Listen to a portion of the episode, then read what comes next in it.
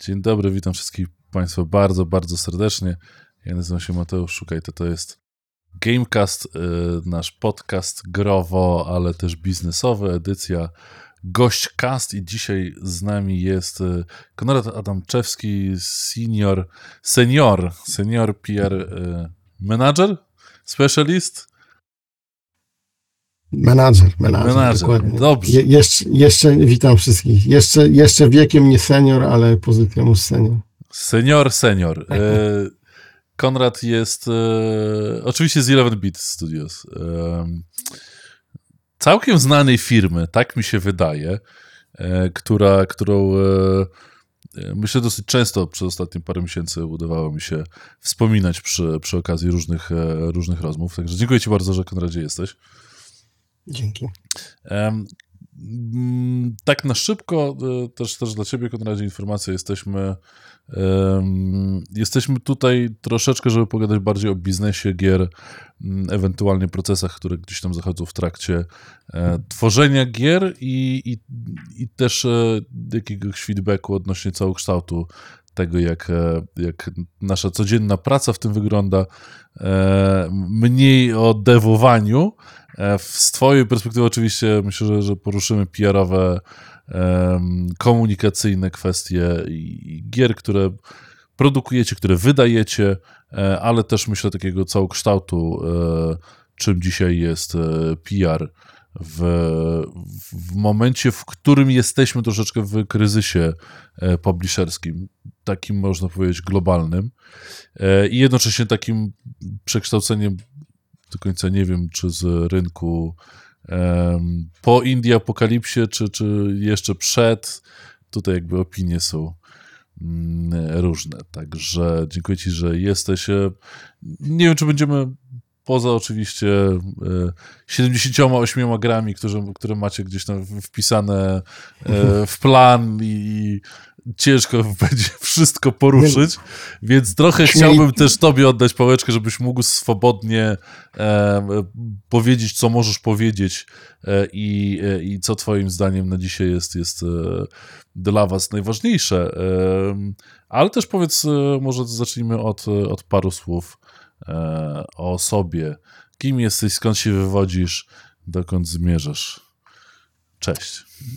Cześć. Zacznę od tego, że już mieli 78 gier, to pewnie by się cieszyli, nie wiem, inwestorzy na przykład, ale ja to już bym na pewno nie mógł z pracy wychodzić generalnie, gdybyśmy mieli tyle premier e, opędzić, a co do, co do mnie, to wiesz co, w branży growej jako takiej można powiedzieć, że jestem od e, gdzieś tak 2008 roku, kiedy zacząłem pisać do, do miesięcznika PS, PSX Extreme. Więc zajmowałem się dziennikarką grową przez, e, przez prawie dekadę, 8 lat z hakiem.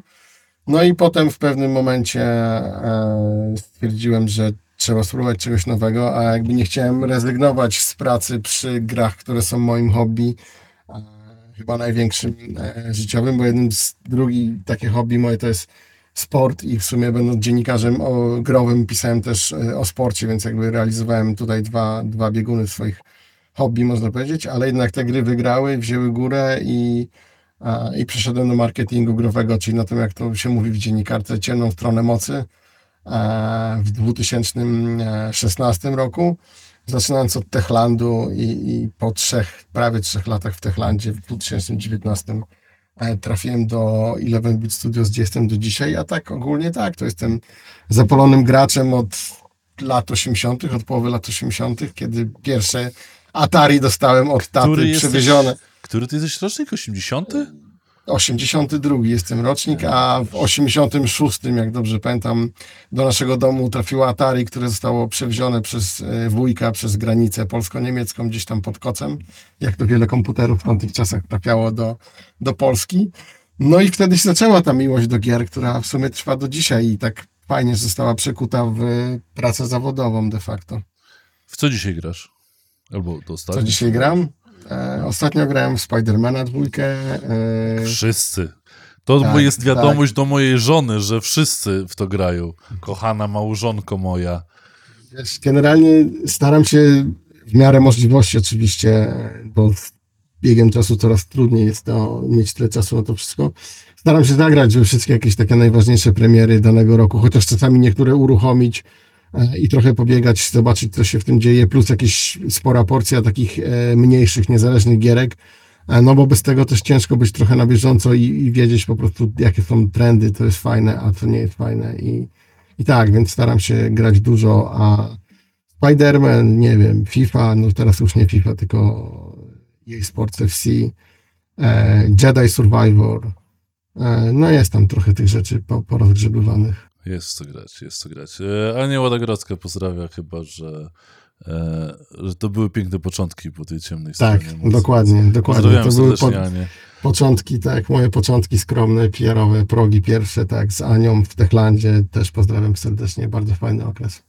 E, Dobrze, powiedz mi właśnie, czy jesteś, bo zawsze mnie to fascynuje, rozmawiając o biznesie, bo ten nasz growy jest taki em, trochę skomplikowany, trochę taki e, niby dorosły, e, a jednocześnie trawiony różnymi problemami. Mm, Niemniej e, zawsze się zastanawiam, czy, czy, czy, czy, czy w bitach u was jest e, taka świadomość tego, jaką dzisiaj macie mm, pozycję jako, jako firma i jako brand, bo, bo, bo, bo dla tego mainstreamowego odbiorcy, który myślę nas może trochę mniej obchodzi, ten, który wie, że gry to, to Wiedźmin i Cyberpunk, jak dobrze pójdzie, e, a niekoniecznie wiedzą, co to 11 bici. Ich opinia troszeczkę mniej mnie interesuje.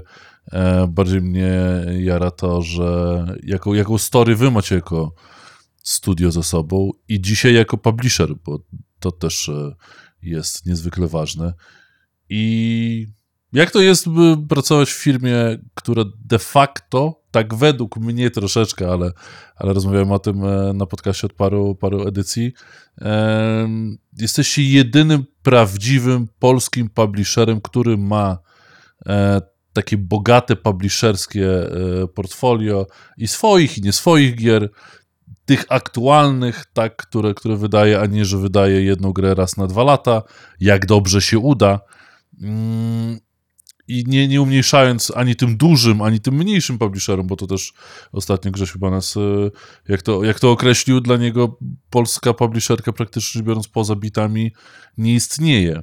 Mm, I czy, czy, czy, czy, czy jest w bitach taka świadomość tego, jak duże to jest e, e, zadanie? Bo teraz wychodzi na to, że nie tyle, że robicie gry z sukcesem i globalnie potraficie sprzedać i wypromować swoje w różny sposób, o którym zaraz sobie też porozmawiamy, ale przede wszystkim, że y, pomimo wsz- wszystkich pieniędzy giełdy, które zostały wpakowane w polski game dev, e, staje się jedynym chyba takim faktycznym publisherem, publisherem, e, nie tylko self-publisherem. Wiesz co, jest, jest oczywiście taka świadomość, tak. Ja tym bardziej jako człowiek od PR-u tą świadomość widzę na zewnątrz, bo mam też kontakt z osobami, e, z dziennikarzami, czy też czasami z, graczami, z jakimiś klientami, e, którzy mają świadomość tego, jaką jesteśmy firmą, jaką mamy markę i tego, co chcemy robić generalnie. E, to, co z mojej perspektywy jest takie super istotne, co, co się da odczuć, to jest to, że, mm, że czasami jest tak, że są osoby, które lubią e, jedną grę e, danego dewelopera czy coś takiego, a u nas jest oczywiście ta grupa, która lubi na przykład e, War of Mine, bo z tym się spotkała w pierwszej kolejności, albo lubi Frostpunka, ale też jest to obok tego spora grupa osób, która jest jakby fanami firmy, powiedzmy to, i, i na przykład jest w stanie sięgać po nasze gry, również te produkcje, które nie są koniecznie z gatunku, którym oni się na co dzień interesują, bo jakby wiedzą, że e, 11-bit Studios to jest jakiś tam e, znak jakości i te gry ich nie zawiodą i te gry gdzieś tam mają jakiś wspólny mianownik, co myślę, że z takiej e, perspektywy długofalowej jest niezwykle istotne.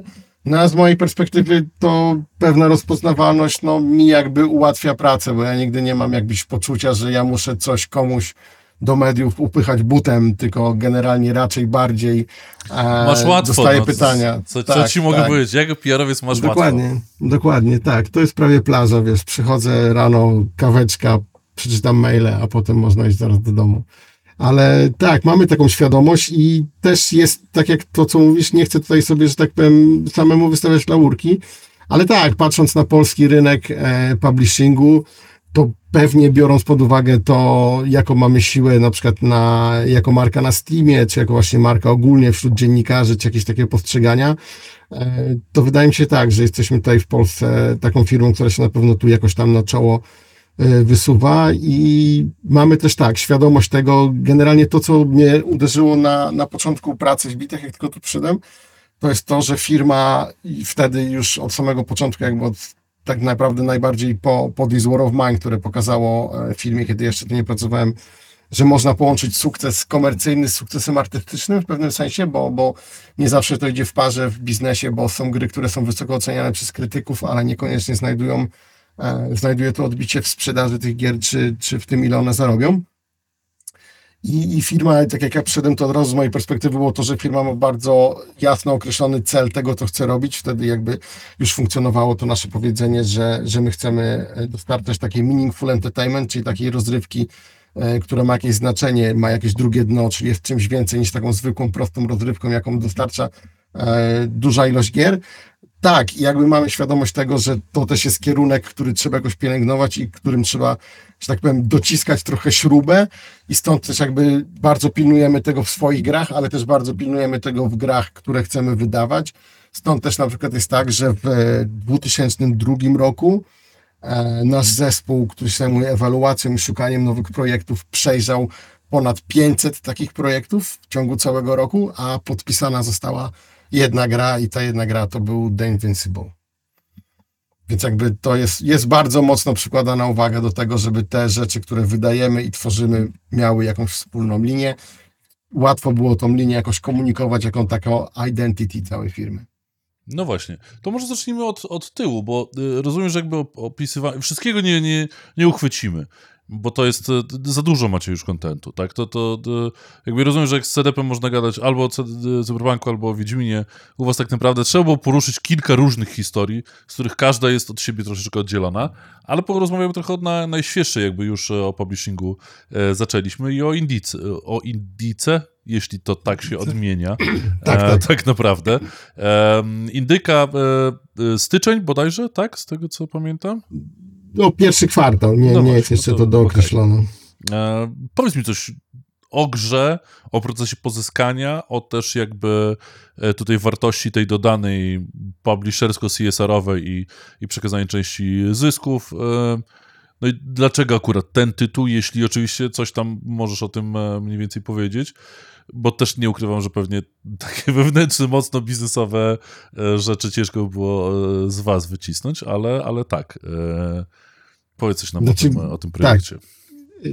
Ten projekt był już jakby u nas e, naszym portfolio, można powiedzieć, zanim e, wybuchła wojna w Ukrainie, więc jakby e, wtedy ten temat nie wydawał się tak bardzo, e, nazwijmy to, drażliwy. Generalnie e, temat jakiś tam delikatny ta gra i tak porusza, bo to jest gra, e, która w jakiś sposób komentuje wiarę i religię, więc jakby temat, zwłaszcza myślę, że w naszym kraju jest to i w ogóle ogólnie jest to raczej temat drażliwy, e, którego media, popkultura w ogóle raczej stara się specjalnie nie dotykać, nawet jeżeli miałaby to robić w jakiś taki wysublimowany sposób, a gry to już w ogóle ja sobie nie przypominam gry, która by tak mocno w ten temat wchodziła, bo, bo, bo Indika w pewnych momentach tak wchodzi w ten temat dosyć mocno i, i przedstawia go z takiej bardzo chłodnej perspektywy. E, a wracając tak do tematów biznesowych, tak, to jakby wybuch wojny zmusił nas do, do jakby pewnej ewaluacji ponownej tego projektu z różnych stron biznesowych i komunikacyjnych i, i wszelkich stron tak naprawdę, więc tego czasu musiał trochę minąć, zanim jakby e, dojrzeliśmy do tego, żeby to odpowiednio przygotować ogłoszenie tej gry. No i cóż, no zobaczymy, jak to będzie odebrane. Na razie jakoś nie widać, żeby to, to było. Znaczy, na tyle mało jeszcze z tej gry pokazaliśmy, żeby ktoś mógł się oburzać na to, co jest w treści tej gry. No ale myślę, że jeżeli ktoś w tą grę zagra w całości, no to yy, jestem w stanie się założyć bez cienia wątpliwości o skrzynkę piwa, że będzie dużo osób, które treścią tej gry będą w jakiś tam sposób urażone. urażone. Okej. Okay. Um, no dobrze, to bardzo, to, to fajnie, bardzo, bardzo ciekawe. Znaczy fajnie. Nie, nie, nie fajnie, że ktoś się, no, się to, już, to, już nie jest, to, to, już nie jest taka PR-owa plaża, taki tytuł? Znaczy, słuchaj, inaczej.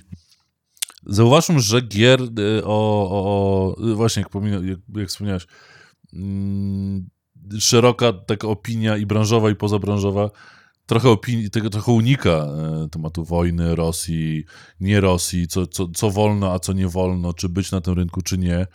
Mm, e, bo też nie oszukujmy się dzisiaj e, mm, i, i, i, i rosyjskie społeczeństwo chyba inaczej do tego podchodzi, a z tego co wiemy, no brandy część się wycofała z Rosji, ale część się sprzedaje, i, a część się sprzedaje, tak, bo się sprzedaje przez nomen nomen Kazachstan, tak, bo rozumiem, że studio Indiki też jest z Kazachstanu, e, więc, e, więc jakby jesteśmy w takim teraz troszeczkę rozkroku, e, czy, czy półprocesie, w którym jest wojna w e, Izraelu, więc Ukraina zawsze będzie, zawsze będzie mniej ważna niż, niż Izrael. Mm, i jakby nie zwracamy, no mniej zwracamy na to uwagę i mniemam, że tam będziemy iść w stronę jakiejś tam stabilizacji, bo ona tak naprawdę pod powierzchnią już od dłuższego czasu była i e, raz, że większość Rosji, e, jakoś sobie radzi, jakoś tam sobie żyje, konsumuje, e, no może koncerty zachodnich twórców, artystów są odwoływane, ale nie oszukujmy się, Rosjanie dalej grają w gry na całym świecie, dalej kupują hardware i to z całego świata, bo tak naprawdę bardzo niewiele brandów może powiedzieć, że ich tam nie ma na rynku, bo są gdzieś tam kombinowane, więc, więc my tak trochę się odrywaliśmy od tego rynku rosyjskiego i trochę zaprotestowaliśmy, ale nie do końca. Więc yy, też gdzieś to mi się przypomniało, że chyba były głosy na początku, że ktoś będzie robił gry związane e, czy jakby opisujące ten konflikt, albo przynajmniej nawiązujące do niego. Więc rozumiem, że w tym wypadku to nie będzie nawiązanie, ale będzie gdzieś tam, gdzieś tam. No właśnie, co, co możesz powiedzieć o, o, o, tym, jak to będzie. Bo rozumiem, że gra się tam dzieje w XIX wieku bodajże, tak? Czy, czy, czy coś w tym stylu? Tak, tak. Więc jakby nawiązanie do, do, do, do, do współczesnego konfliktu, czy, czy to w formie jakiejś alegorii, czy... Nie, nie, tam za bardzo nie występuje tak naprawdę takie okay. nawiązanie. To jest, to jest bardziej nawiązanie do jakichś tam rzeczy, które pokutują w, w tej kulturze, czy, czy w rosyjskim kościele, ale do samej wojny jakby nie, to nie, ta gra nie jest komentarzem na temat tego wojny, e, bardziej tak jak mówię, kultury, bardziej tego, co wynika z tej kultury, czyli e, tego, że raczej jednostki są tam przyzwyczajone do tego, żeby e, myśleć o sobie źle, żeby raczej uprawiać takie samobiczowanie się mentalne, i jakby ta bohaterka tej gry nad tym się zastanawia i jakby całym motywem tej gry jest to, że żona słyszy w głowie swojej głos diabła, który podpowiada jej różne rzeczy. I jakby podczas podróży, którą ona odbywa, bo ona jakby musi dostarczyć pewien list z, z, z klasztoru, w którym jest do, do pewnego miejsca, jakby na tym dialogu ona zastanawia się nad tym, co jest w życiu dobre, co jest złe, jaka jest w ogóle różnica pomiędzy dobrem a złem, czy dobro może istnieć bez zła, czy jednak jest tak, że e, te dwie rzeczy się uzupełniają i de facto na świecie musi być tak, że musi być dobro i zło, żeby każde z nich osiągnęło swoją jakby pełnię swojej natury, więc to są bardziej tego typu problemy niż jakby komentarz w kwestii, kwestii wojny. Okay. Bo gra generalnie, tak jak wspomniałem, my tą grę mieliśmy wcześniej już na, tak. E, na widelcu, że tak powiem, przed tym, jak wybuchła wojna i ona już wtedy była kontentowo w dużej mierze zamknięta, więc jakby to nie jest tak, że wojna sprawiła, że do tej gry zostały dopisane jakieś nowe wątki, alegorie, które miałyby nawiązywać do obecnych wydarzeń. Rozumiem, że tak strzelam, że chcecie, czy, czy chcecie, no jakby jesteście publisherem, nie, ale rozumiem, że y, pewnie będziecie się starać troszeczkę Rosję, czy, czy ich mentalność Rosjan Mm, dzięki indyce y, ludziom zachodu pokazać, tak, do pewnego stopnia. Znaczy, ta gra w ocenie tej mentalności też jest krytyczna generalnie. No dobrze, bo jakby też znowuż nie oszukujmy się, zachodni odbiorca zna Rosję tylko z dwóch gier, Command Conquer i Metro. Tak? Chyba, że no Escape from Tarkov, ale to jakby to tylko CS na, na sterydach rosyjskich. Ale de facto to to, to tak? Nie ma chyba mm, globalnych sukcesów, dużych gier, zwłaszcza AAA-owych, które w jakikolwiek sposób tłumaczą cokolwiek o Rosji e, ludziom Zachodu. Czy, czy, czy coś pominęło mnie? Nie, wydaje mi się, że tak, że masz rację, że nie ma. Więc tak, na pewno to będzie jakby jakieś takie bardziej przybliżenie, e, przybliżenie tego jakiegoś tam wycinka ich kultury czy mentalności. E, bo tak, bo tak jakby portretuje te, te rzeczy, czy o nich opowiada w sposób taki bardziej e, dosłowny i bardziej e, bezpośredni, o tak powiedzmy. Okej. Okay. Bardzo ciekawe. E, też e, nie ukrywam, że mega e, ciekawy case biznesowo, taki właśnie publisherski, bo macie, prawda, swoich napchanych tytułów. Mówię, no teraz macie. Starałem się porównać, nie wiem, czy, czy, czy to jest jakby do, do końca prawdziwe, tak, ale w perspektywie tam no, niepewnych premier mm, dla, dla, dla Frostpunka, ale załóżmy, że od dzisiaj z, z, przez najbliższe ile? 6, 7, 8 miesięcy macie zaplanowane 5 premier, tak? Czy, czy, czy 6 bodajże? E, no to, no to, to Ubisoft chyba tyle nie ma tak naprawdę. nie wiem, czy zaplanowanych. Więc, e, więc to jest ta skala, w końcu ta, ta wzwyżka, e, na którą czekaliśmy i rynek, i inwestorzy, i, i mówiłeś o tym od lat, że macie tam tyle tego na, nachomikowane, że w pewnym momencie to wybuchnie. I, jak się do tego dzisiaj przygotowujecie, jednocześnie dodając na sam koniec, czy jakby w trakcie takiego finiszu, jeszcze tytuł, który ma być tam, ro, rozgrzebać trochę e, węgielki ludziom w paleniskach. Generalnie tak, jest to tak naprawdę pięć premier, e, które by, tak, wydarzą się jakby na przestrzeni najbliższego roku, załóżmy. To są te, te dwie najbardziej najbliższe, czyli The Invincible 6 listopada i The Taumaturge 5 grudnia. I tak naprawdę jest to taki moment, który, który jest nazywany u nas tak wewnętrznie takim e, momentem sprawdzam po prostu, bo to jest coś, do czego firma się przygotowywała tak naprawdę od paru lat i od pewnego czasu jakby my tutaj w marketingu mieliśmy świadomość, że jakby założeniem firmy na najbliższy czas jest przeskalowanie się, przejście na taki wyższy level, i ten wyższy level zakłada wydawanie dwóch, trzech, może czterech gier rocznie. I to poczynając od tych premier listopadowego Invincibla, to właśnie tak naprawdę będziemy się starali wejść w ten tryb e, tych premier. Więc jakby w tym roku na tej końcówce dwie premiery.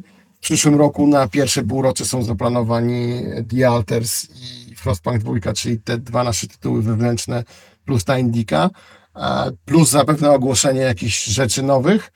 To no już, tak, już nawet nie dodawaj, to już za, za dużo, już, już, wystarczy. I tak generalnie tak. To jest taki plan, od którego, do którego firma się przygotowywała od kilku lat y, i pod względem biznesowym, i pod względem takim e, zasobów ludzkich, zwiększania e, zasobności działu, liczebności działu marketingu, działu PR i, i tak dalej, zespołu deweloperskich. Czyli tak, ustalmy więc... sobie, żeby było jasne przed wszystkimi, bici postanowili w którymś momencie parę lat temu, że słuchajcie, wybierzemy sobie takie pół roku, maks do roku, gdzieś tam w przyszłości, w którym wydamy więcej gier niż żeśmy wydali przez ostatnią dekadę. I będziemy starali się wrzucić to w czasie, w momencie, kiedy realnie jest jakiś tam kryzys publisherski i ogólnie AAA-owy i ogólnie giereczkowy do pewnego momentu, zwłaszcza dla nowych IP, I, I, tak, zrobimy takiego wielkiego dive'a, nie będziemy wydawać po dwie, no trochę mieliście, bo tak, Chills of Morta i tak dalej, mieliście jakby powiedzmy ten tryb, nie dwa tytuły na, na rok, ale cztery to jest dużo, to jest, to jest bardzo duży skok. E, no, zwłaszcza, że ja ze swojej perspektywy na przykład byłem mega zdziwiony, znaczy Indico tak naprawdę też, jeśli to jest pierwszy kwartał, jeśli go dopiero ogłosili, e, to jest mega szybko, więc, więc to jest podejście, y, bo, bo jakby teraz mamy dwie szkoły publisherskie, tak, ta, ta, ta, ta bardziej indycza, w której grę wydajesz, czy znaczy ogłaszasz, pokazujesz, rzucasz demo i, i, y, i planujesz early access i to trwa rok, a potem kolejny rok albo ileś tam do full release'u i przez dwa lata budujesz sobie community, Albo robisz jak y, Ghost Runner 2, że grę ogłaszasz na Gamescomie i, i, i wychodzi yy, jutro, tak? Pojutrze. Jutro. Co dzisiaj jest? Dobra. Bardzo blisko zostało. Jutro, tak, tak osta ostatnie godziny. Więc wy de facto jesteście przedstawicielem tej pierwszej, tej indyczej szkoły, tak naprawdę. E, I zrobiliście raz, że mega challenge przed sobą, w dwa, w mega trudnych czasach. Trzy, robicie head flipa, e, że e, dobra, to zróbmy coś, co jest mega, mega szalone w trudnych czasach i jednocześnie inaczej niż zawsze to robiliśmy. Ciężko było, wiesz, estymować, że będą takie, a takie czasy generalnie. Bardziej to wynika Zawsze trzeba tego... zakładać, że będzie źle. To, to już to wynika... Milenialsi, się, to... my jako milenialsi powinniśmy przyzw przyzwyczajeni do tego, że raz w roku jest globalny kryzys. Także Wynika to też z tego po prostu, że, że tak jak wspomniałeś na początku, no, gry są biznesem, jakby na to nie patrzeć, jest to biznes i to jest biznes intratny. Tak naprawdę, jeżeli chce się rozwijać, no to też trzeba rozwijać skalę, tak, zwiększać skalę inwestycji, przychodów, wszystkiego, co się dzieje w danej firmie, więc jakby stąd ten plan tak naprawdę wynika. Tego, żeby w dłuższej perspektywie, nie wiem, 10 lat, wejść jednak do jakiejś tam topki publisherów gier globalnie, i, I, taki plan jest w Eleven Bitach, więc generalnie raczej to jest krok po kroku. Tak naprawdę od 2019, kiedy wyszła Children of Morta, nie było żadnej takiej dużej premiery, bo w międzyczasie było South the Circle, które było konwersją z iOS-a, więc to był raczej taki e, mały produkt, powiedzmy to, który nie wywołał też takich emocji, to jakby wewnętrznie. E, więc tak, to co się teraz będzie działo, to jest coś, co przygotowywane jest, więc to nie jest tak, nie jest to do końca skok na główkę nagle do, do pustego basenu, tylko coś, co było przygotowywane przez jakiś czas.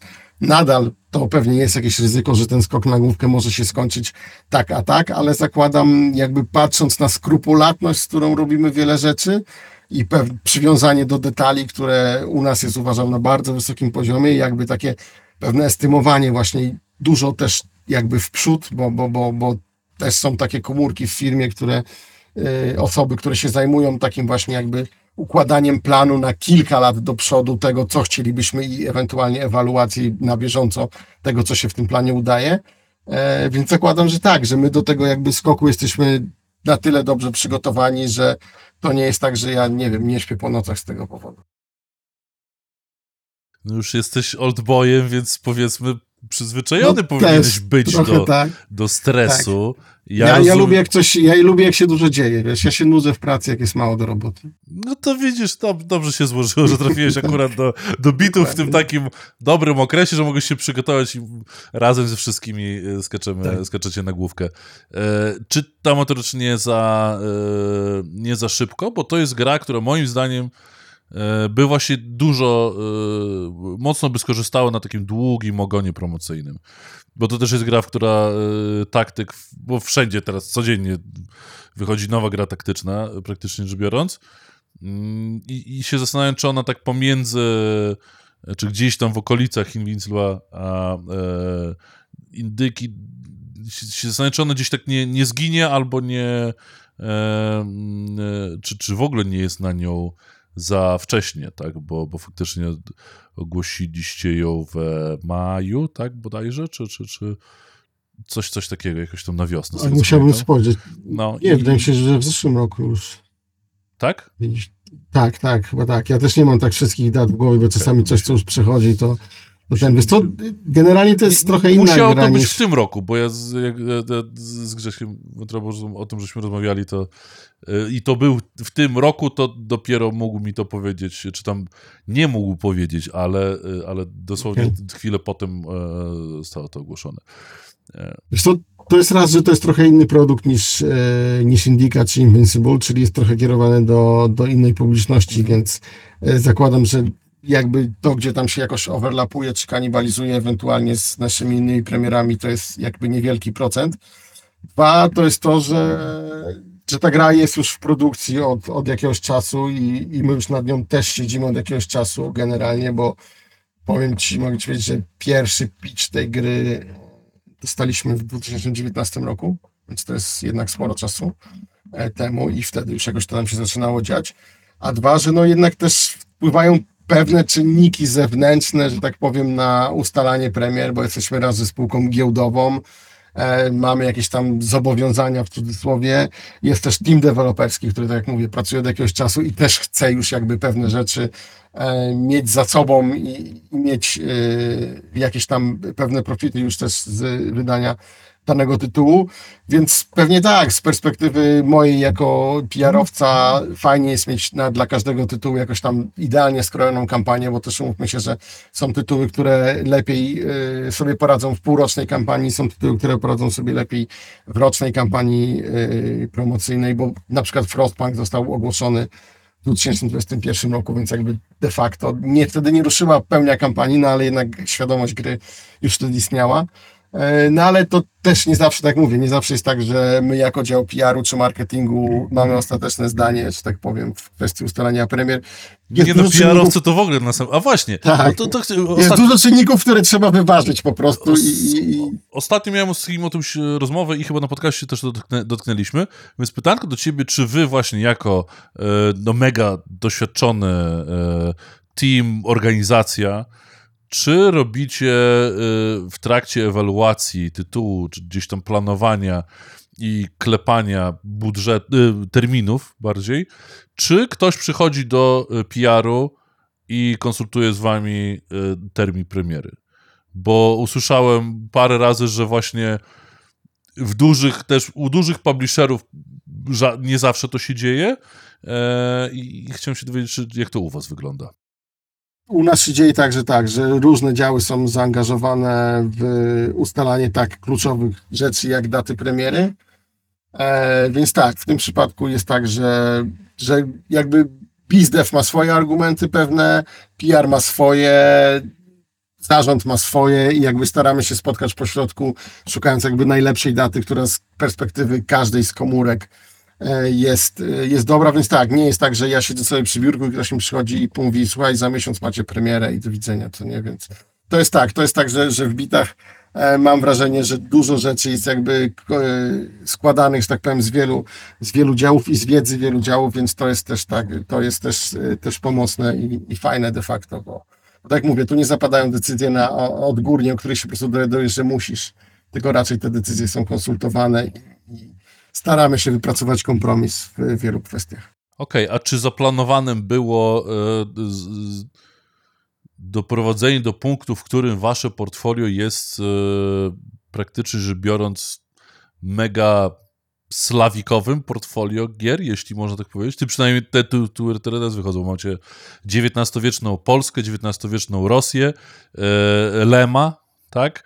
No Frostpunk jakby na zachodzie się trochę bardziej kojarzy e, wiktoriańsko troszeczkę, czy, czy, czy, czy post-apo-wiktoriańsko, mm, e, więc jest najmniej slawikowy, e, ale nie mniej jakby macie ten, no Altres, no ma być Jan, więc nie, nie, nie, nie znam historii, nie, nie, znamy historii aż na tyle, żebym mógł powiedzieć, czy to, czy to Slavic science fiction, ale, ale wygląda przynajmniej na razie nie slawikowo, ale cała reszta się zastanawiam nad tym, czy któryś e, gdzieś e, dziennikarz po drodze to podchwyci, e, że, że, że, że jesteście firmą od dobrych, slawikowych tytułów, która mm, no, Wiedźmin zaczął ten trend, że w ogóle coś takiego się objawiło zachodniemu odbiorcy, jak, jak słowiańskość jakakolwiek.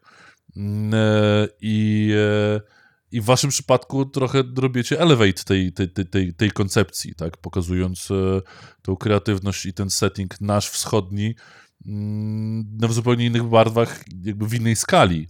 Więc czy to było zaplanowane, czy to tak po prostu wyszło, bo tak wyszło, tak? Bo takie mieliście biznesowe case'y? E, I czy też jesteście e, zainteresowani jakby followowaniem tego, tego trendu, bo to troszeczkę dodawanie historii do historii, tak, którą już gdzieś tam macie zbudowaną.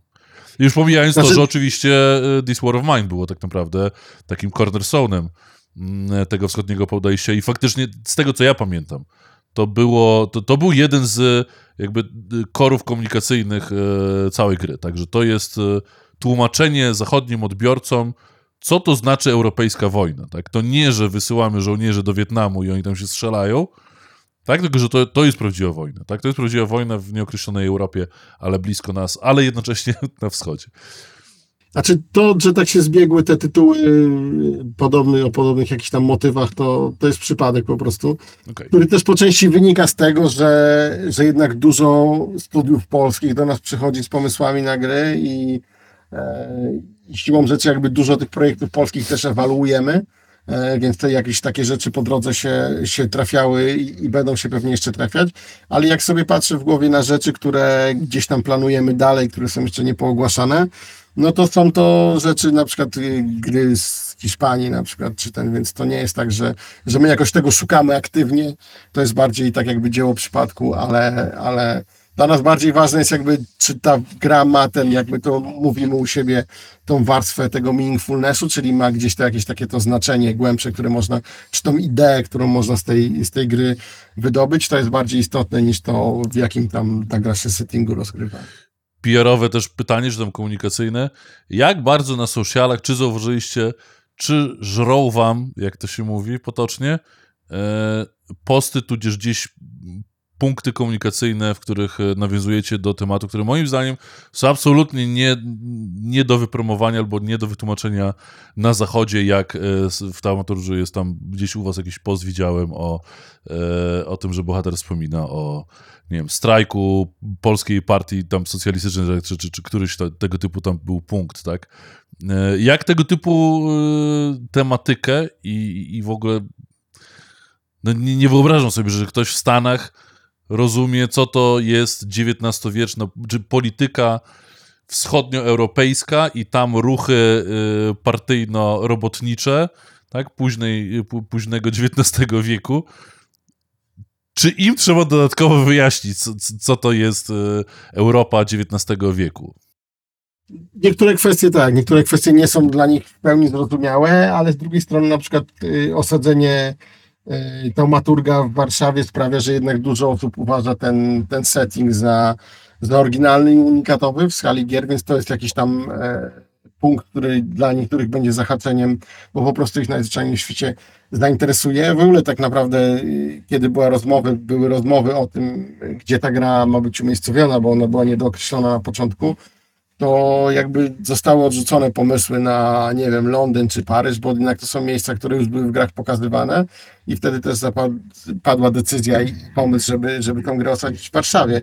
E, więc to jest interesujące. Na przykład to jest ciekawe, że na przykład z perspektywy ja widzę zainteresowanie e, trochę bardziej wzmożone na przykład taumaturgiem w Japonii, bo na przykład w Japonii widzę, że Japończycy się interesują jakoś polską kulturą tak w miarę bardziej e, mocniej się interesują i dla nich tak od razu to jakby to, że gra się roz, rozgrywa w Warszawie dla nich jest takim to jest ciekawym to carko, To jest ta car, carskość, która jest w co drugim anime albo co trzecim występuje, e, więc, więc ten taki carsko-rosyjski, austriacki imperializm i wysokie kozaki i, i ładne mundury, chyba to gdzieś tam... Tak, plus, ale to też mi się wydaje, że... jest w jakimś takim ciepłym obszarze psychologicznym, tak? Wydaje mi się, że i muzyka Chopina jest tam dosyć popularna i nie wiem, Pan Tadeusz był wyświetlany w kinach w Japonii, więc e, tak jak no, dostaliśmy jakieś sygnały, ja mam paru znajomych z Japonii, z to dziennikarzy, czy, czy z innych firm e, publisherskich, to, to pisali mi, że to jest ciekawa, ciekawi ich ta gra, bo jest osadzona w Warszawie, tak, więc, więc coś w tym jest.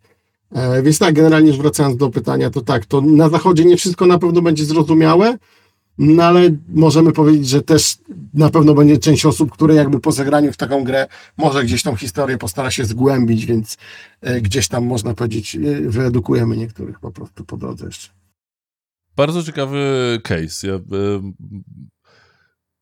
trochę może dobrze, że się to samo wyszło, tak? Bo, bo ja, ja to z takiej PR-owej perspektywy widzę e, i, i tak jak mieliśmy modę na artykuły parę lat temu odkrywające, że, że Polska jest po prostu e, mega rynkiem tworzącym mega gry, mm, to, to teraz jakby kolejna seria tego typu artykułów powinna być o tym, jak, jak ten rynek się przekształcił i na przykład właśnie wasze story E, że się przekształciliście e, lokal e, Mega Power, który jednocześnie ma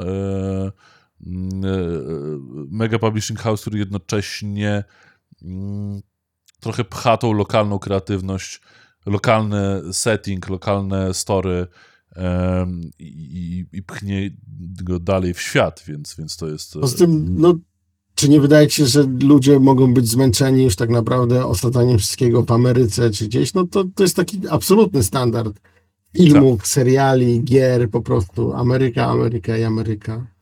Ile znaczy, można? wiesz, no żyjemy, znowuż, pamiętajmy, żyjemy w późnym kapitalizmie, więc e, wszelkie formaty kulturowe e, teraz tak naprawdę będą e, brane pod rewizję dosyć mocną. A tak, no zdecydowanie mamy sporo historii do powiedzenia. Czyli rozumiem, że na dzisiaj, tak podsumowując biznesowo i, i PR-owo, jesteś przekonany, że te pięć premier was nie zamorduje przez ten, ten, ten, najbliższy rok. Bo to jest nadal mega wyzwanie dla wszystkich, którzy słuchają, a nie, nie, nie robili nigdy PR-u i publishingu. E, to myślę, że trzeba to mocno podkreślić, że to jest niesamowite, e, niesamowicie duże zadanie. To, to, to nie jest wyzwanie, to nie jest ambitny projekt. Tak? To jest coś, czego e, w polskim game devie e, nie zrobił nikt i w Europie e, de facto para się tym no trochę Ubisoft w tej skali. Um, no i jej ciężko powiedzieć i porównać, bo to może chyba za najlepszych czasów. Tak? I nie wiem, czy w Europie w ogóle jest inna firma, która robi tego, tej skali biznes. Dobrze myślę? Czy, czy, czy ktoś tak, się no, znaczy, do no, głowy? No, wiadomo, EA czy, czy Ubi, no to są już takie molochy, które w ogóle trudno porównać do nas, jeżeli chodzi o rozmiar i nie, ale chciałbym, skalę, chciałbym tylko po, podkreślić i no, faktycznie określić, jak duże to jest zadanie. Pięć premier, w tym, e, no, nie, nie, też nie oszukujmy się i nie, nie, e, nie urągajmy, ale i Frostpunk nowy to, to jest mega total global brand IP, tak? I e, Invincible to, to też nie, nie jest po prostu brand, to nie jest po prostu strzelanka. To nie jest po prostu E, sobie tam chodzenie po planecie. To jest coś dużo większego. E, więc w, tak, generalnie... w ramach tego chcę powiedzieć, że tak tak jak mówiłem, Ubisoft pewnie wyda mniej w tym czasie gier, albo porównywalnie, ale, ale, ale nie wiem, czy tej samej skali, tak, bo oni tam mają e, tego Prince of Persia gdzieś tam zaplanowanego, czy tam e, e, to o awatarze gierce i awatar jakby no, już też nie ma takiego ciepła w sobie, e, ale, ale w Europie czy ktoś tam bierze na siebie takie, takie wyzwania w takiej skali publishersko-PR-owe, biznesowe, to powiem szczerze, no, musiałbym poszukać mocno. Nie, mi się wydaje, że jeżeli byśmy mieli patrzeć na firmy z naszej półki, czyli o takiej podobnej skali, jeżeli chodzi o, o, o wielkość firmy i jakąś tam zasięg operacyjny, powiedzmy tak, to tak, to myślę, że, że mi też w sumie na tą chwilę nic nie przychodzi do głowy, ale generalnie, słuchaj, no życie jest za krótkie, żeby sobie stawiać nieambitne cele. Znaczy, ja absolutnie popieram rękoma i nogami e, ambicje w tym wypadku. E, jednocześnie chcę jakby pokazać, na ile to duże zadanie, bo jakby trochę byłem tego świadomy, ale dzisiaj sobie jeszcze e, przed, przed podcastem starałem się to sobie ułożyć w głowie i tak myślę, czekaj, tu ten miesiąc, ten, drugi, to, tamto, jeszcze indyka, który nawet na stronce nie macie.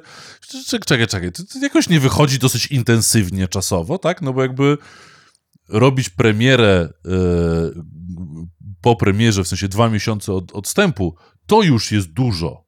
Ale jakby robić to regularnie przez plus minus 12 miesięcy i wydać w tym czasie e, z tych pięciu tytułów dwa, które są mega, bo jakby Invincible, tak naprawdę też proces e, komunikacyjny gry był stosunkowo długi, e, no to Frostpunk jakby jest też tytułem, który tam, wiesz, jest, jest e, jedno, nie wiem, z, jak, jak to zgrabnie nazwać, a jeśli jakby ktoś powiedział, nie wiem, pięćdziesiątka najlepszych gier e, XXI wieku, to mnie, że ten Frostpunk musiałby się znaleźć, nie? Więc... No, tam PC, Gamer układa takie listy co roku najlepszych gier, jakie są obecnie dostępne i wyszła teraz niedawno ta nowa lista, tam PC Gamer e, Best Games 2023 i Frostpunk się załapał na 307 miejsce. Cały no czas właśnie. jest uznawany za tak, za gdzieś tam topkę e, release'ów ostatnich lat. Okej, okay, ale rozumiem, że tak naprawdę y, działanie komunikacyjne wokół Frostpunka zaczniecie pewnie, pewnie w przyszłym roku dopiero, tak? Znaczy, generalnie jakby super ekscytującym momentem było to, że na Gamescomie mogliśmy wreszcie już pokazać grę w akcji medium, bo to jest taki moment, na który, na który się po prostu czeka i też, yy, też zespół deweloperski czeka na to, żeby jakoś tam zobaczyć, jakie są te reakcje na zewnątrz. E, więc już jakby przy Frostpunku się dzieje dużo różnych rzeczy i, że tak powiem, e, od kuchni i te, które rzeczy już, które są widoczne na zewnątrz, więc e, więc tak, to się już jakoś tak bardziej kręci, tak, intensyfikacja będzie coraz bardziej następowała z, wraz z początkiem roku. Plus oczywiście, tak jak rozmawiamy o tym, że mamy te gry przewidziane jakiś tam okres czasu, no development jest na tyle e, dynamiczną sprawą, że to nie jest powiedziane, że coś tam się zaraz nie odwlecze w czasie, czy ten, więc, więc e, no ale to też, to też jest z kolei e, na takie rzeczy też trzeba reagować jakimś tam przemontowaniem planów albo coś, więc... No nawet samo jest... przygotowanie planów tak. i trochę z... początek wdrożenia, to już jest jakaś praca wykonana dosyć spora. Ale tak, jeszcze nawiązując do tego nawału pracy, o którym mówisz, to, to u nas jednak dział marketingu rozrósł się mocno w, w ostatnich latach, bo kiedy ja przychodziłem, to tak naprawdę siedzieliśmy w jednym pokoju i było marketing z publishingiem, e, to było jakieś siedem chyba osób Teraz już pewnie gdzieś jest pod 20 parę, e, albo powyżej 20 paru. E, I na przykład, nie wiem, no, w międzyczasie generalnie raczej cel jest taki, żebyśmy byli taką komórką samowystarczalną. Korzystamy z agencji na różnych tam płaszczyznach, czy, czy outsourcowanie produkcji niektórych trailerów, czy, czy agencje PR-owe, ale raczej staramy się być, budować dział samowystarczalny. I na przykład w jakimś czasie ostatnim została stworzona e, komórka kreatywna, która z kolei o, odpowiada za taką kreatywną stronę opracowywania kampanii i takich rzeczy, więc to też nie jest tak, że, że jakby tutaj jest y, PR-owiec, gość od socialek i ktoś jeszcze i trzeba samemu robić wszystko, tak, więc jakby ta praca rozkłada się na, na różne elementy. Nadal jest jej dużo, no ale to nie jest praca, której się nie da, nie da wykonać. No tak, ja ja absolutnie czekałem, troszeczkę tak, tak e, obserwując sobie rynek z boku przez, przez parę lat, że troszeczkę miałem nadzieję, że Techland będzie właśnie mm, firmą, której, której, która będzie regularnie wydawać i wydawać, i wydawać, bo był taki okres, właśnie nie wiem, czy, czy wtedy już byłeś w Techlandzie, czy to, czy to w tym podobnym okresie, ale kiedy jeszcze Techland pudełka e, publishował, ja szczerze byłem przekonany, że Techland z tego gładko przejdzie w publishing indyków, zwłaszcza, że chyba nawet jakieś gdzieś tam takie indyki trochę, trochę pudełkowe gdzieś tam zdarzyło im się wydać. Myślałem sobie, okej, okay, no to wejdą w digital, mają pieniądze na wszystko, no to można ten, ten biznes zrobić, tak? I, i, i stworzyć, e, e, stworzyć z tego stabilny zespół, który też jakby będzie budował e, jakoś siłę organizacji długoterminowo. Mm, więc, więc żeście tą rolę przejęli troszeczkę od Techlandu, więc, więc mega fajnie. No i jednocześnie yy, fajnie by było móc na świecie powiedzieć, że, że, że, że e, no tutaj Michał e, Dębek na LinkedInie rzuca, że Techland wydawał mnóstwo i miał w tamtym czasie mnóstwo różnych ciekawych e, planów w latach gdzieś tam dwutysięcznych. No pytanie, czy w 2000, w sensie w pierwszej dekadzie 2000 XXI wieku, czy, czy w drugiej, bo to trochę też inne okresy. Mniemam, że pewnie bardziej w tej drugiej dekadzie. E, niemniej, e, niemniej ja absolutnie myślę, że polski rynek, polska branża polskich game dev na to zasługuje, żeby e, poza CDP-em i załóżmy poza Techlandem, tak, e, też, też był naprawdę jeden jakiś sztos, e, organizacja ze swoim własnym teamem, który potrafi wydajnie docierać do tego zachodniego odbiorcy i globalnego i mógłby powiedzieć, że jest w stanie wypromować no, nie tylko naszą lokalną kulturę i kreatywność, ale coś więcej, więc myślę, że macie, jesteście na, na, na świetnej drodze do tego, żeby to zrealizować, więc e, tutaj akurat mocno trzymam za to kciuki. E, powiedz mi jeszcze w takim razie, wracając do Frostpunka, mm, czy macie coś specjalnego przygotowanego tak PR-owo, bo zawsze macie jakieś tam swoje triki e, różne e, z Ameryki e, i, i, i no, przyzwyczailiście chyba wszystkich, e, od This War of Mine do, do, do różnych działań promocyjnych, aż gdzieś tam do, do, do, do edukacyjnych, które też mega popieram i, e, i, i fajnie, że to udało się zrealizować. I mam nadzieję, że będzie jednak takim standardem, do którego będą e, gry wysokojakościowe dążyć, żeby gdzieś tam w szkole się znaleźć. Mm, czy macie jakiś specjalny mega plan na, na Frostpunka? Znaczy, tak, nawet Taki PR-owo, wiesz, komunikacyjny. Oczywiście nie możesz powiedzieć, ale co możesz, co możesz, to, to zdrać. No, jeżeli byśmy mieli nawet zaplanowane jakieś PR stanta, to, to tak, to nie mógłbym ci generalnie powiedzieć. E, więc tak, raczej byś musiał się tutaj uzbroić w cierpliwość i poczekać generalnie.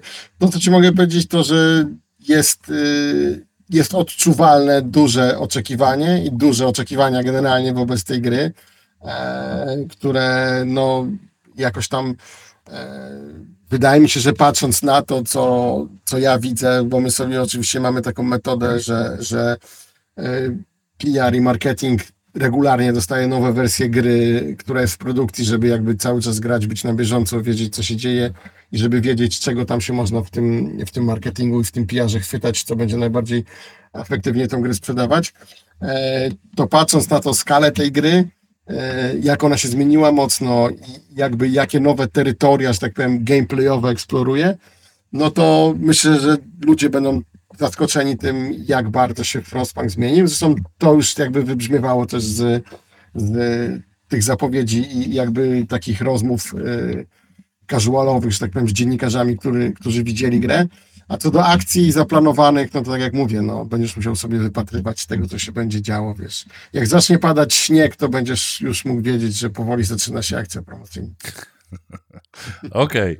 Okay. Um, czy do tego, no właśnie, ja od razu z, z, dopowiem o moim mokrym śnie, to jest e, na bazie, na kanwie tego, że e, jednak nadal gdzieś tam Snowpiercer jako, jako serial, jako brand, jako IP mm, e, jest gdzieś tam w pamięci i już nie pominając tego starego filmu, ale, ale, ale tego nowego serialu.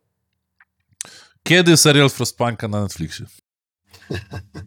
Generalnie właśnie to chciałem Ja mam nadzieję, że mówię za bardzo dużo ludzi gdzieś tam z tyłu oczekujących, e, bo, bo, bo, bo fakt faktem, że e, fajnie było to zobaczyć. Zwłaszcza, że można to nakręcić w Polsce, gdzieś tam e, podkarpackie.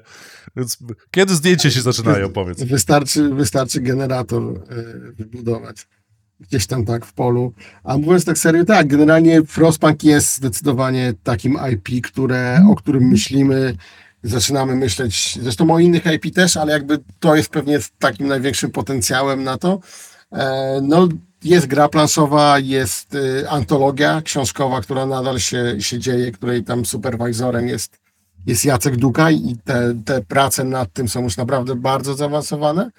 E, generalnie tak, są też rozmowy o to, żeby gdzieś wyjść do tego, do tego świadka filmowo-telewizyjnego, ale tak naprawdę to, to jeszcze nie są konkrety, bo z tego co jak ja rozumiem i jak ja widzę działanie tych firm, które się tym zajmują, to raczej te firmy starają się e, zbierać pomysły i ewentualnie coś kiedyś z czegoś tam wybrać.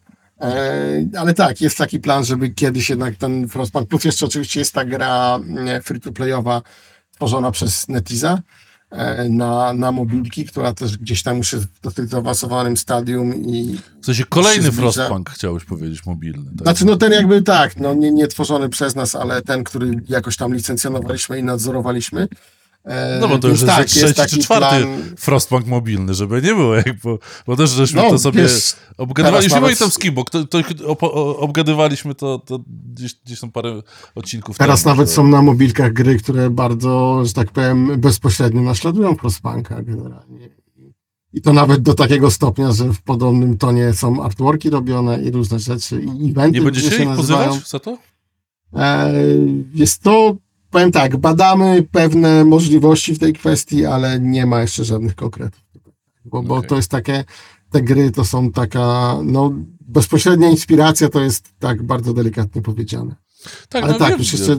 Co, bo ja jakby jako gracz rodzic, tak, który teraz chyba więcej gram na komórce, bo czekam na, na, na, na dzieciaki, aż wyjdą z piłki, e, więc tygodniowo jak spędzam te 3-4 godziny na komórce, e, to, to, to jest porównywalne do tego czasu, który gdzieś tam sobie poświęcam na granie PC, więc, więc e, Frostmog mobilny dosyć szybko wpadł mi w oczy, e, że się pojawił. Także szkoda, że, e, że nie byliście pierwsi, ale też rozumiem, że, mm, że mieliście inne fokusy. E, a Plus oczywiście to, że ktoś chce tą grę podrabiać, tylko świadczy o tym o jej popularności i skali, że tak powiem, możliwości, jakie daje, tak, no bo nie tak. podrabia się czegoś, co, co jest tego nie warte. Jasne. E, co do serialu, to tam, wiesz, Karolak, Kot i tam parę jeszcze osób i myślę, że... Więckiewicz na pewno. Tylko nie bierzcie czarka pozoru. Myślę, że on akurat nie będzie pasował do tego settingu.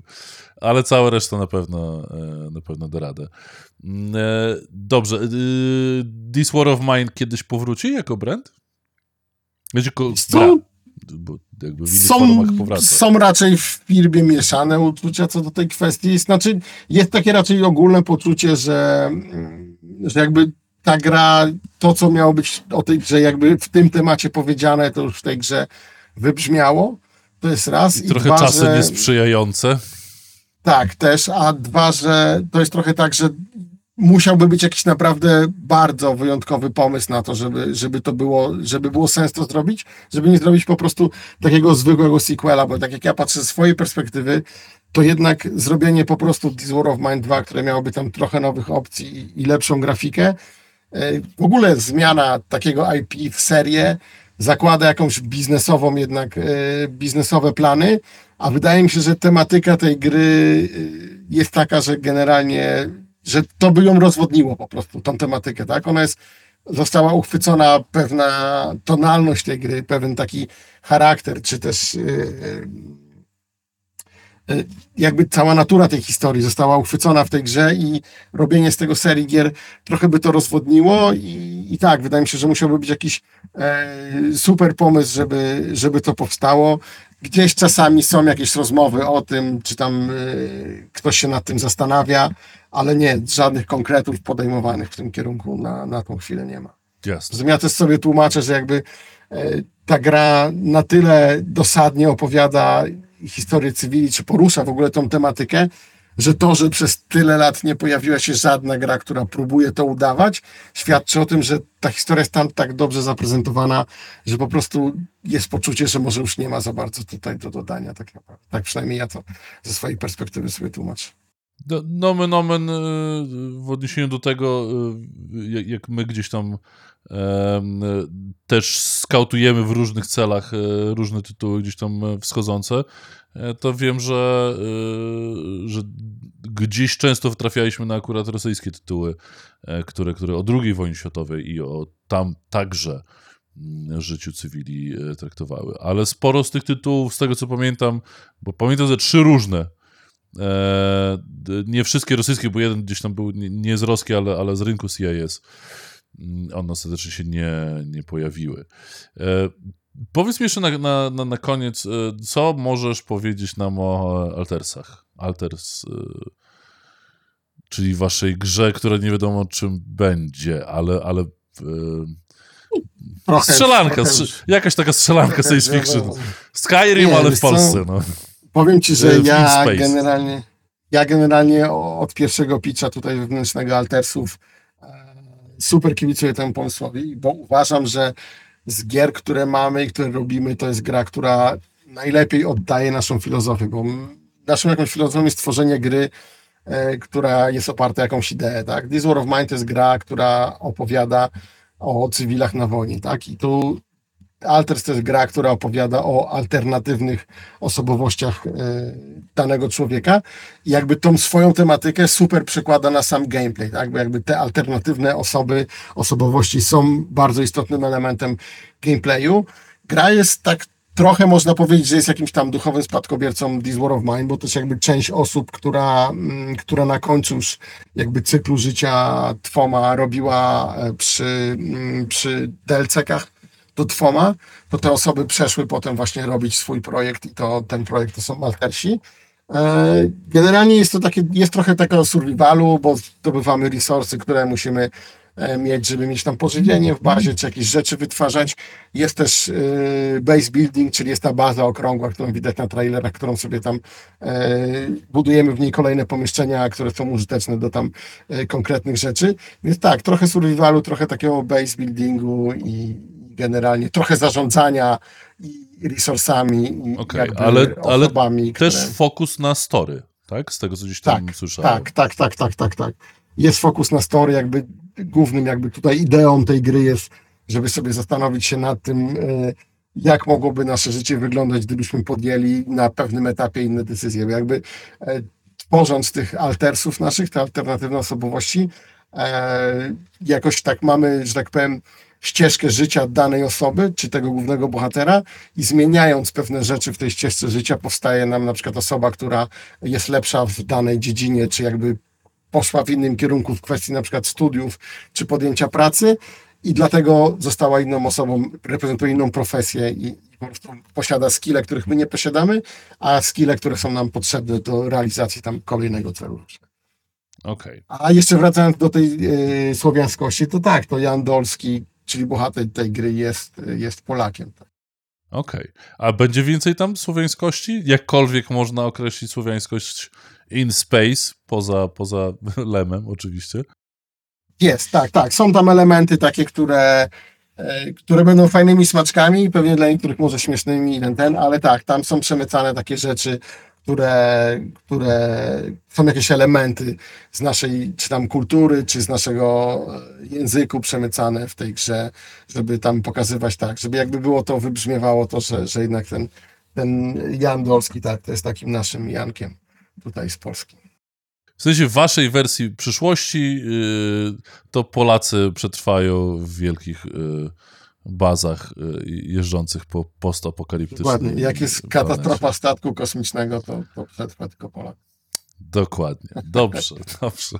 E, słuchaj, powiedz mi jeszcze na, na, już taki sam, sam koniec. Bardzo, bardzo Ci dziękuję, bo mega dużo kontentu e, i ciekawych informacji nam tutaj e, podrzuciłeś. Bardzo, bardzo fajnie. I to też jest wszystko spójne tak naprawdę. Mm, I, i w perspektywie gier, i w perspektywie ambitnego podejścia, i też tej słowiańskości troszeczkę, więc, więc bardzo fajnie to się to się, to się pobiera od ciebie a jednocześnie mega czekam na to, aż, aż, aż gdzieś tam e, któryś mainstreamowy dziennikarz, tudzież e, wynik waszych PR-owych prac e, doprowadzi do tego, że ktoś e, taki przekrojowy artykuł, bo, bo myślę, że się parę takich by przydało e, punktów do poruszenia i do przedstawienia dla, e, dla zachodnich graczy, żeby no, kojarzyli Polskę jeszcze szerzej właśnie trochę w waszej perspektywie, bo te 11-bit story jest, jest znane, E, ale, ale myślę, że, że być jeszcze bardziej, tak, bo, bo mówię, no porównując wasze portfolio do, do Ubisoftu, no to moim zdaniem to jest w ogóle ciężko porównywać, tak, bo to wygląda jak, e, jak, jak Ubisoftie repertuar w kinie, gdzie, gdzie jest jeden średniej klasy e, kontynuacja blockbustera, która wiadomo, że będzie średnia, tak, i plus trzy dodatkowe tytułyki, E, trzy dodatkowe filmy, a u was to wygląda jak e, artystyczne kino tylko na sterydach i wiadomo, że w mega jakości, więc, e, więc, więc to nawet chyba nie ma tam żadnej konkurencji w tym wypadku, więc, więc to jest... Cieszy mnie, że to mówisz tak, bo to jest, to jest taki cel, żeby jednak te gry na, na wielu płaszczyznach wyróżniały się jednak z tego, umówmy się, strasznie zatłoczonego rynku, w którym no, jest dużo tak. gier, które po prostu są zbitką elementów z, z, różnych innych gier. Ja ci powiem taką ciekawą rzecz, że z mojej perspektywy, jak się rozmawia z twórcami gier, czy ja czasami mam okazję być na jakichś eventach, gdzie, gdzie przychodzą po prostu studia, które starają się sprzedać swój pomysł na grę, no to wiele osób, które przychodzi, to mówią ci, no słuchaj, moja gra ma walkę z tego, eksplorację z tego, a, na, a tutaj to z tego, tak? I to jest zlepek na przykład trzech elementów. Ale jak kogoś spytasz, słuchaj, ale powiedz mi, o czym twoja gra jest? No to niewiele osób jest ci w stanie powiedzieć, że moja gra opowiada o tym i o tym, albo moja gra mówi o życiowych wyborach, które zmieniają twoje życie, albo moja gra mówi o takim a takim problemie. Tak? Ludzie, ludzie często patrzą na gry jako na wlepek mechanik i to jak w niej się gra, a nie to jak się je emocjonalnie odbiera, a my patrzymy też na tą emocjonalną stronę. albo, to taka profesjonalna uwaga, w zespole devowym nie ma żadnego PR-owca, człowieka od marketingu i od... Bo jakby może być nawet ktoś od story, e, który, który dobrze ją za, zaplanuje i faktycznie by scenariusz i dialogi i wszystko to będzie spójne i fajne, ale nadal ktoś to musi sprzedać e, z, z jakimś tam zrozumieniem mm, e, zrozumieniem, no PR-owym to może trochę nie do końca uchwyca materię w pełni, ale, ale, ale, ale w ten sposób. Także polecam dla wszystkich studiów, które się wybieracie do bitów po, po publishing, e, weźcie jakiegoś PR-owca na pokład albo, albo kogoś, kto, kto będzie potrafił jeszcze poza mechanikami opowiedzieć o story, a nawet czymś więcej niż story e, samej znaczy, gry. Też jest trochę tak, że jeżeli my gdzieś widzimy jakiś tam zalążek tego właśnie, co nas interesuje, no to jesteśmy w stanie w czasie procesu developmentu poprzez swoją produkcję, mamy też producentów tutaj naszych wewnętrznych, którzy są przypisywani danych projektów, którzy nadzorują te projekty, e, że tak powiem, wyciągać te rzeczy, które są dla nas istotne w czasie procesu developmentu, gdzieś tam go drive'ować, tak żeby powstawał finalnie z tego produkt, który, który pasuje do naszego portfolio. Bardzo fajnie. E, dziękuję Ci bardzo za, za, za, wszystkie konkretne e, newsy i trochę e, zdradzanie pewnych, pewnych rzeczy. Powiedz mi jeszcze, jak w ogóle widzisz teraz tak już mniej PR-owo, a bardziej biznesowo. Dzień dobry, Miłosz Białas, bo się bo się przywitał. Brawo, cieszymy się, że dołączyłeś po, po godzinie i 8 minutach. Eee, wcześniej jeszcze Krzysiek Lukę prosił, żeby powiedzieć coś o Frostpunku, ale, ale, ale już, już, już chyba więcej nie powiesz. Eee, to zamiast tego powiedz mi może, jak właśnie widzisz e, biznesowo e, trochę nasz polski rynek, trochę, mm, trochę tą globalną naszą branżę game devową, e, w jakim miejscu jesteśmy i, i w którą stronę zmierzamy. Trochę w, oczywiście z waszej perspektywy i w waszej perspektywie, ale tak naprawdę szerzej, e, e, w którą stronę idziemy teraz. I, i z kreatywnością, i z tytułami, e, i z tym, w co będziemy grali za dwa lata. Poza tym, że to będzie te osiem tytułów rocznie od was, czy tam ile miało być, tak? No to widzę tak, że generalnie na pewno cały czas jest na jakiejś tam fali wznoszącej ten, ten rynek w Polsce i tych studiów coraz więcej powstaje to pewnie doprowadzi też do tego, że jakby nie będzie już tak, jak można było podejrzewać jakiś czas temu, że każda gra wychodząca z Polski będzie warta uwagi i będzie dobra, bo, bo jednak nie ma siły, żeby jakby powstanie ileś tam studiów, żeby e, wszyscy zrobili coś dobrego, ale wydaje mi się, że raczej jesteśmy na, na dobrej, dobrej drodze. Generalnie tak jak jeszcze, jak ja czasami mam styczność na eventach z reprezentantami innych e, krajów, typu nie wiem, e, studia z Włoch, studia z Hiszpanii, nawet z Francji, to wszędzie tam jest przeświadczenie, że Polska to jest taki powerhouse gierkowy. I, I, myślę, że tak, że to przeświadczenie będzie gdzieś tam jeszcze potwierdzane kolejnymi, kolejnymi produkcjami. Plus, załóżmy do tych dużych graczy, o których rozmawialiśmy, czyli Techland, CDEP i my, też pewnie będą do, do powoli dochodzić studia typu One More Level, który gdzieś już tam sobie wyrabia swoją renomę. E, jeszcze na przykład People Can Fly, które tam zapowiada też e, jakieś nowe rzeczy, Blueber E, no, no więc tych firm... People chyba nad sześcioma różnymi grami pracuje, czy siedmioma, więc... Więc, więc jakby czekamy się, z niecierpliwością też o... Wydaje mi się, że, że ta mapa tych studiów znaczących z Polski będzie, będzie rosła i, i w tym jakby całym zalewie tych firm, które powstają w Polsce, będzie coraz łatwiej wyłuskać te, które są wartościowe i te, które będą dostarczać globalne produkty, więc ja raczej jestem optymistą w tej kwestii. Zawsze warto być optymistą w życiu generalnie.